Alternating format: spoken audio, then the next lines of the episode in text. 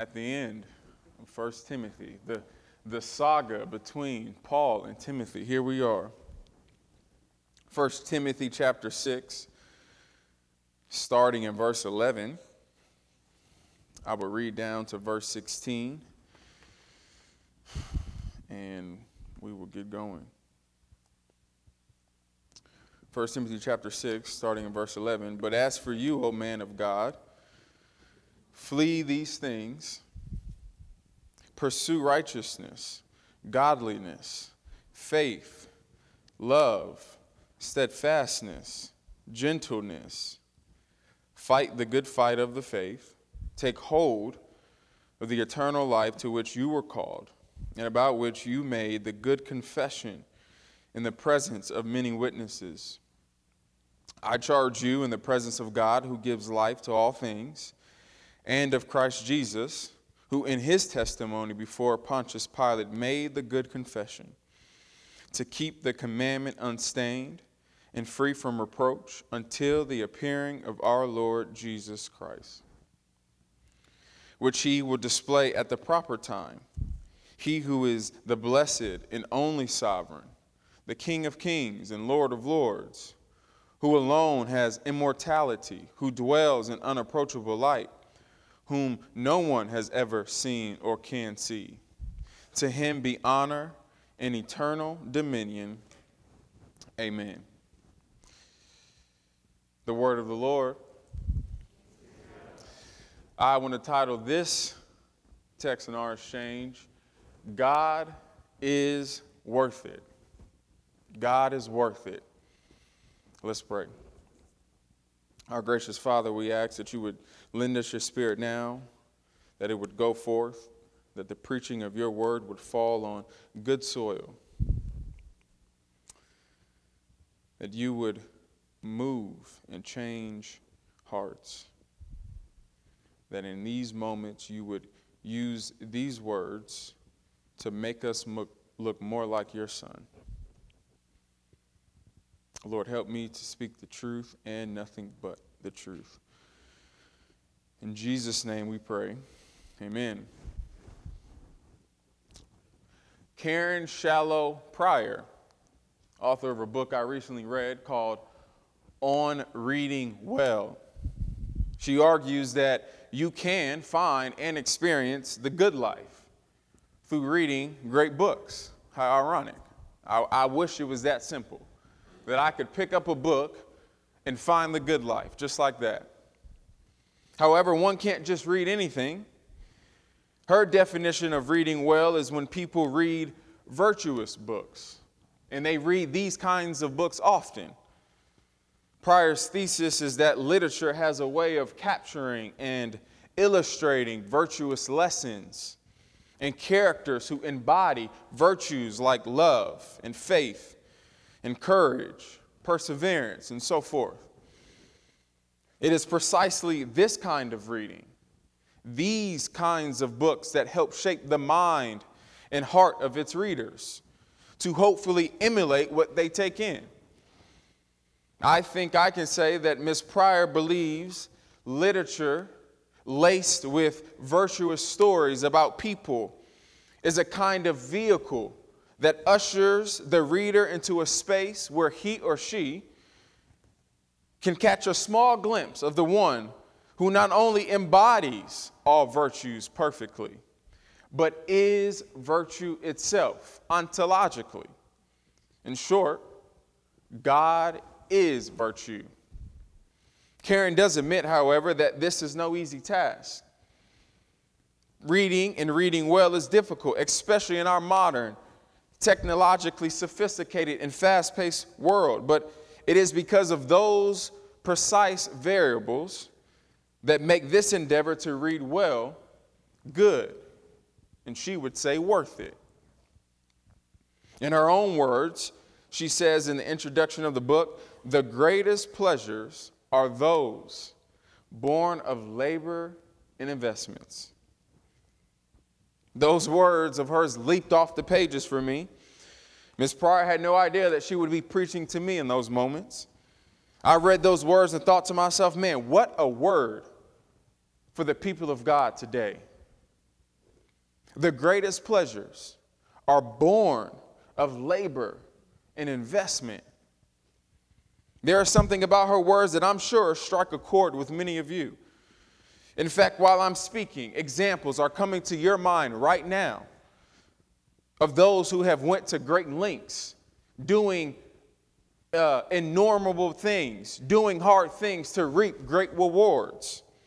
Others of you are thinking of your own personal stories where you have invested vast amounts of time and energy so that you could get to your proverbial mountaintop. Hours in the gym or on the field just so you could experience a few moments of greatness and joy when your team came to victory. Years of clocking in and clocking out so you could make the corporate jump and feel good about yourself and your accomplishments.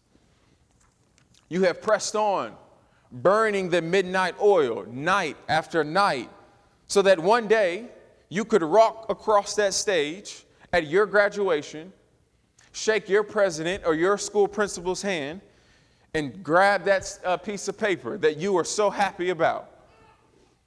The human experience yearns for grandest things. We like grand and lofty things. We love beauty.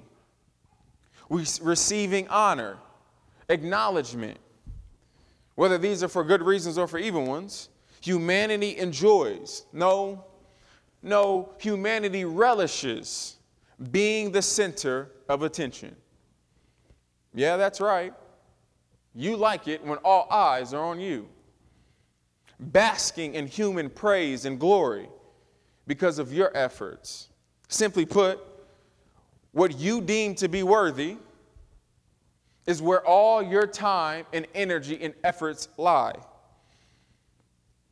Countries spend billions and trillions of dollars on wars and defense because they value safety. UK, you love UK sports. You shed tears.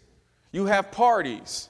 You shed money going to their games. You yell at the TV. You let yell at 18 and 19 year old kids who are putting a basketball in a hoop because you deem UK basketball as worthy.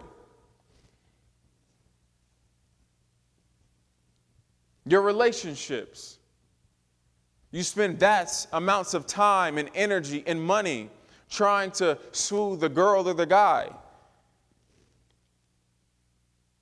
Work. You spend all your days wondering how you can get the next promotion, how you can close the next deal, how you can sell the next house or cash in on the next investment. We spend our time worrying and trying to become the perfect parents to our kids. All our energy and efforts and thoughts trying to be the best and the perfect parent. And then there's social media. Hours of scrolling and looking at likes and liking others.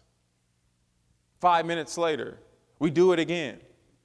More hours of scrolling and looking at likes and comparing ourselves to our friends. You know, when I was six years old, I had this lofty dream of one day playing in the NFL here I am preaching in front of you this Sunday. I spent hours, days, months, years training on the field, trying to eat right, trying to do all the things that was going to get me to the NFL. At that time, when I was playing, no one could tell me that I was not going to be playing on Sundays. All the workouts, all the hours, and nothing to show for it. Friends, nothing in this world is promised. It doesn't matter how much money you throw at it, how much time you give it, or how hard you try. The human predicament will never be as good as you want it to be. The stuff you keep running towards will and probably has you going in circles right now until the day you fall into that grave. But there's an alternative. Oh, yeah, there is something different. There is something, or shall I say, someone who does keep his promise, who actually runs to you while you're running to him. Paul's final words in his first letter to Timothy is that alternative. Mine and your alternative to the endless rat races of life. This text is tailored to teach you and I that your relationship with God is worth fighting for above all other things. The goodness, the beauty that you chase in the world is actually found in God. Paul begins his final words with a double sided commandment in verses 11 and 12. You can see it. But as for you, O man of God, flee these things. I can see Paul now, how he hoped so uh, uh, badly to be in the presence of Timothy rather than writing this letter to Timothy. Remember, this was Paul's son in the faith. Their relationship was deep. Paul cared for Timothy, he viewed him as his own son. Paul would much rather be looking Timothy in the face with a hand on his shoulder, pleading with him to flee the things of this world and pursue the things of God. There he is saying to Timothy, Be careful, son. Don't fall prey to these false Roman gods. Don't let the money rule over you. Keep your sexual desires in check. Young Timothy, don't be captivated with your work and become arrogant and prideful and cold and anemic. Can't you feel Paul's desperations? Run, Timothy, run. It's not worth it, son. Those things can't give you what you really need. Paul is reminding Timothy of all those Roman liturgies and influencers that have been forming and discipling all those around him. It's those liturgies that lead folks like Timothy in, in the church that he was leading into despair and exhaustion and spiritual death. The Roman Empire, their entire society and way of life was, was built on the false notion of these Greek gods, gods of money and sex and popularity, fertility and social power. Everywhere young Timothy turned, these other theologies and liturgies were snapping at his neck, snapping at his heels, chasing him, grabbing at his heart. But that wasn't all young Timothy was up against. No, See, this is why, this is why young people need older folk in the church today. This is why us young people need to see folks with gray hair around us. There is what, what, what we see in verse 11 is a vivid and urgent reminder that you are never too old to learn something. You are never too old to be discipled again, to, to continue on in your discipleship. What older folk possess that us young people don't is lived experience. Or other folks will call it skin in the game. The church is multi generational for a reason because young, immature Christians need the wisdom of older, mature believers. They can see the things that you can't. Their vantage point is higher than yours, and it allows them to see the things that are coming up in ahead that you can't see. This is what Paul is doing. He's imparting wisdom and knowledge, entrusting something of eternal value to young Timothy. He's waving the caution ahead signs for this young brother. Paul knows the kind of bad fruit that comes when Christians choose their will over God's will. They live self centered lives rather than God centered lives. And the self centered life will always lead to destruction. Every day, you're told you control your own destiny. Every day, you're being taught that you need to run as fast as you can towards self sufficiency and self promotion. That, that, that life is about you and only you, that your comforts and your desires are of the utmost importance. The current narrative of our society, which is much of the same in Paul and Timothy's day, is that you are the center of the universe. That the ethos of American culture is one of materialism and consumerism. It's a me culture. I, I, I. And we need not look any further than what social media has done to you and to our kids as prime evidence that everything in this world is geared to make you believe that you are the most important thing walking this earth. You know, Forrest Gump knew a thing or two about running from danger. I, I, we've seen that movie, I'm sure. You remember the scene? His danger were those bullies, and he knew if he stayed any longer, trouble was his destination. But thank God for Jenny. Run, Forrest, run. And there he was, dashing down the dirt road, and he gained momentum. And, and, and just when he caught his pace, those braces snapped off, and Forrest was gone. He was sprinting, he was running from danger. Forrest was running for his life. That's the urgency that Paul is conveying. Oh, but unlike young Forrest Gump, when God's children start running from danger, they can look out and see up ahead that there's a refuge, there's a strong tower in front of them. Watch it now. Paul transitions from fleeing to pursuing.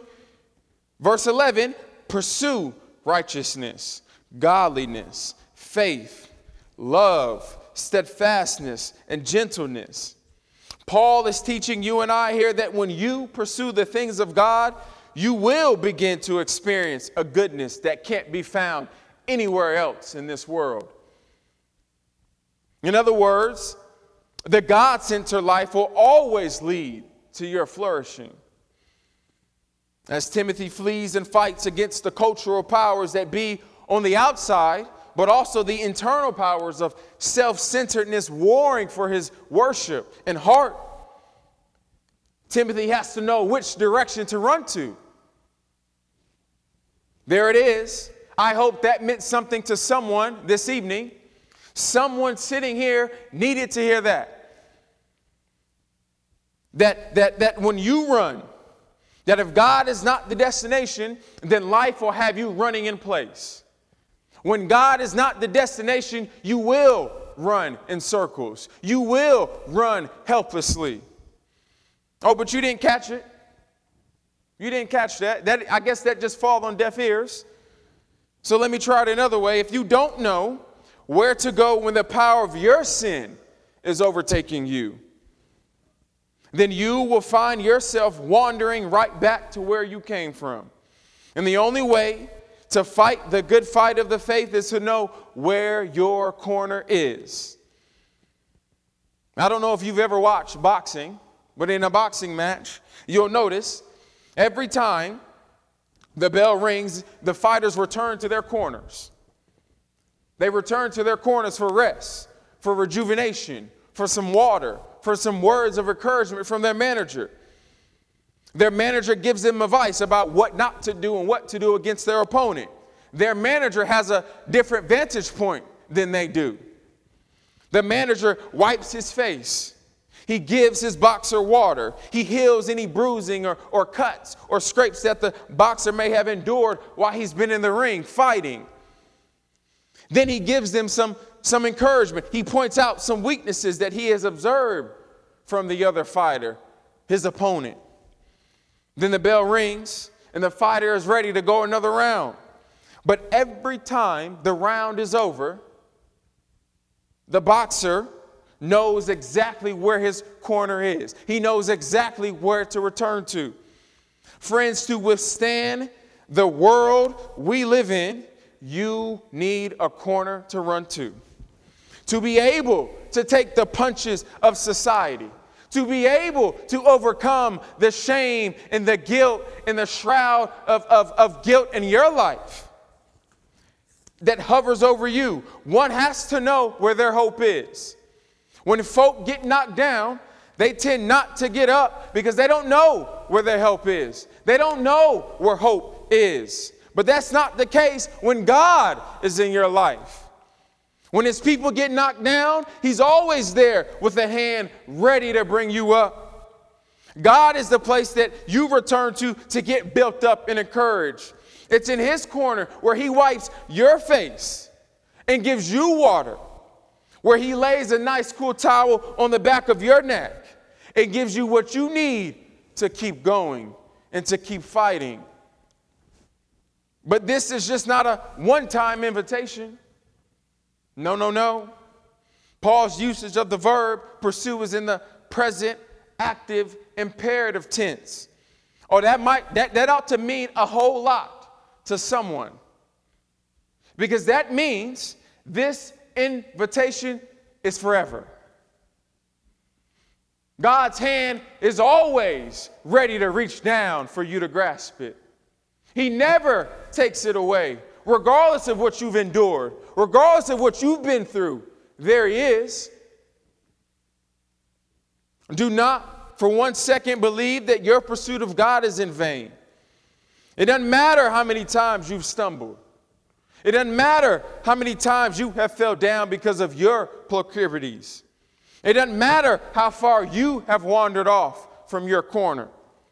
God's unchanging hand is always yours for the taking over and over and over again. That's the power. That's the power behind Paul's admonition to pursue and run after righteousness, godliness, faith, love, steadfastness, and gentleness. Not only do we find these things in God as, as sort of ice packs for our bumps and bruises of life, but over time, we actually begin to be transformed into these very things of God. It's these attributes of God that you, as His people, have to daily run after and cultivate. Because, as Paul said later on in Romans chapter 12, in order for you not to be conformed to this world, you will need to be transformed by the renewal of your mind that by testing you may discern what is the will of God, what is good and acceptable and perfect. Friends, when this pursuit takes precedence in your life, it will inevitably bleed into everything else. Gospel transformation is not just an inside job, but it's an outside job. Now I'm preaching, now I'm having fun. Be careful not to glance over the sequence in which Paul places these attributes. Don't move too fast. The first attribute that Paul mentions is righteousness. On first glance, it would seem as though Paul is referring to our own righteousness, like our standing before God in a merely vertical sense or judicial sense well, that's not quite the case. The semantic range of this use of righteousness takes a more horizontal meaning. Oh, yeah, Paul is using righteousness to mean justice. Dare I said it? Yes, I did. Paul is using righteousness to mean justice. That means a lot Yes, that's right. The attribute, the first attribute of God that Paul puts on display is that of God's justice. justice. We Americans, we have a hard time capturing, capturing the fullness of this idea in the English language. But righteousness, in the context, in its proper context of the Bible, it's not only meant to mean your relationship between you and God, but it also refers to how we are to deal with our fellow neighbor. In fact, according to Israelite culture, righteousness and justice go hand in hand. They're two sides of the same coin, twins of the same cognate. And in the case of righteousness in verse 11, Paul is saying that because God is a God of justice, his people must be a people of justice. I got no amens, but that's okay because I know, I know that there are some of us who struggle with this kind of talk. And that that is okay, but there's no denying that the fact that justice is not an extracurricular to God. It is at the very heart of God. And if you have a problem with that, then you can take it up with him and not me. Because of the skin that I wear, I don't get the luxury to ignore and dismiss the social issues that plague communities like mine, and dare I say, the communities that this church resides in. Because when I read passages like Genesis chapter 18, Exodus chapter 22, in Leviticus chapter 25, Deuteronomy chapter 16, and Psalm chapter 9, and Isaiah chapter 1, I see a God who deeply cares about justice precisely in the social realm. It is this kind of righteousness and justice that prophets like Micah proclaim to both God's people and their enemies, warning them of their injustice towards their neighbor, especially those who were not of them. That's a word. Micah was also warned of their silence or indifference when injustice took, place in the land. It was this kind of righteousness and justice that Jesus preached and taught in Matthew chapter 12 and Luke chapter 6. And the application for you and I is that we are to be a people who do all the will of God, not just the parts that we deem likable. The first thing that Paul mentions as part of the will of God is to pursue righteousness in the form of justice on behalf of those who cannot on their own accord. And if you need help discerning who those people are or what that even means, I am free for lunch anytime. And I can say a lot more, but I got to move on. Paul moves on from righteousness to highlighting these other attributes that also carry vertical and horizontal implications. In essence, pursuing God is both a personal and relational call that needs to be cultivated daily.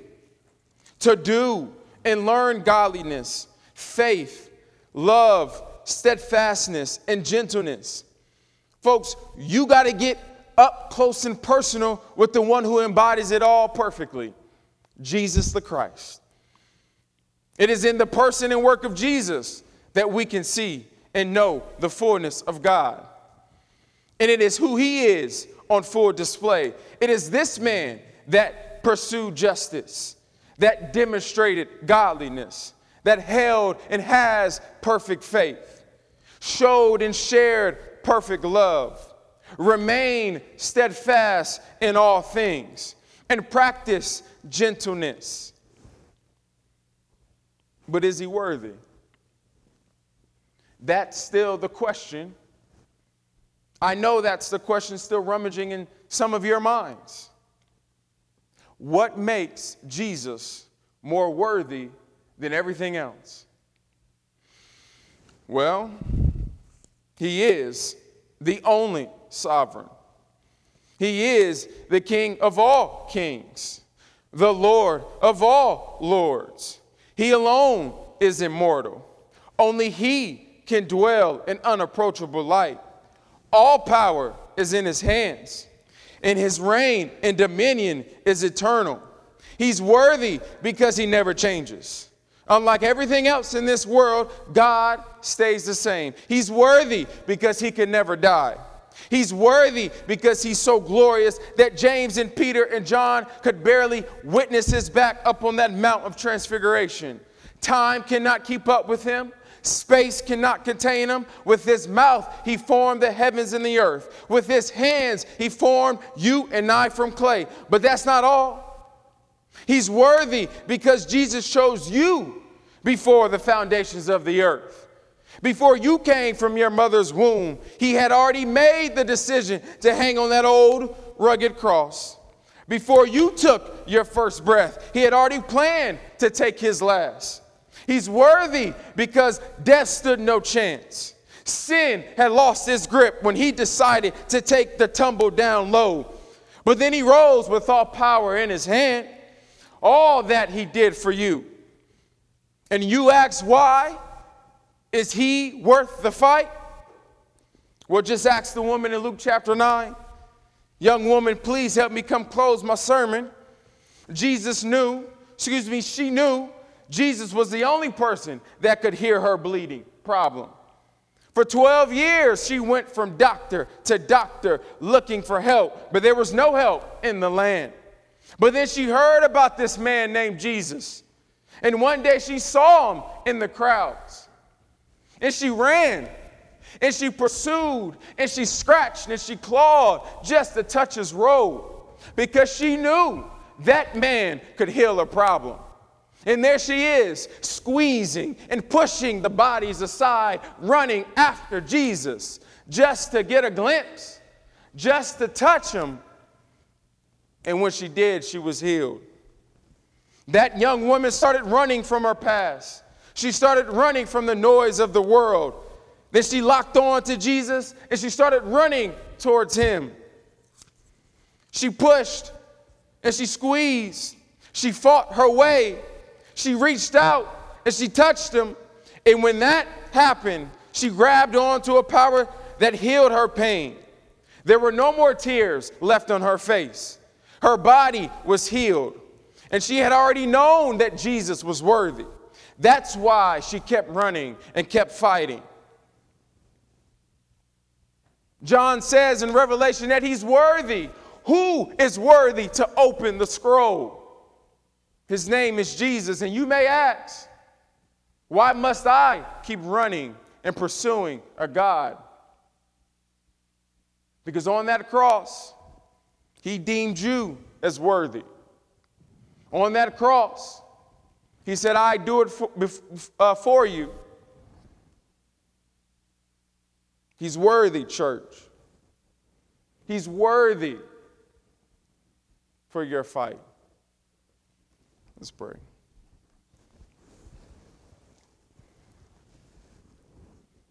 In Jesus' name we pray that you would give us power, that you would help us to see where our hope comes from. Amen.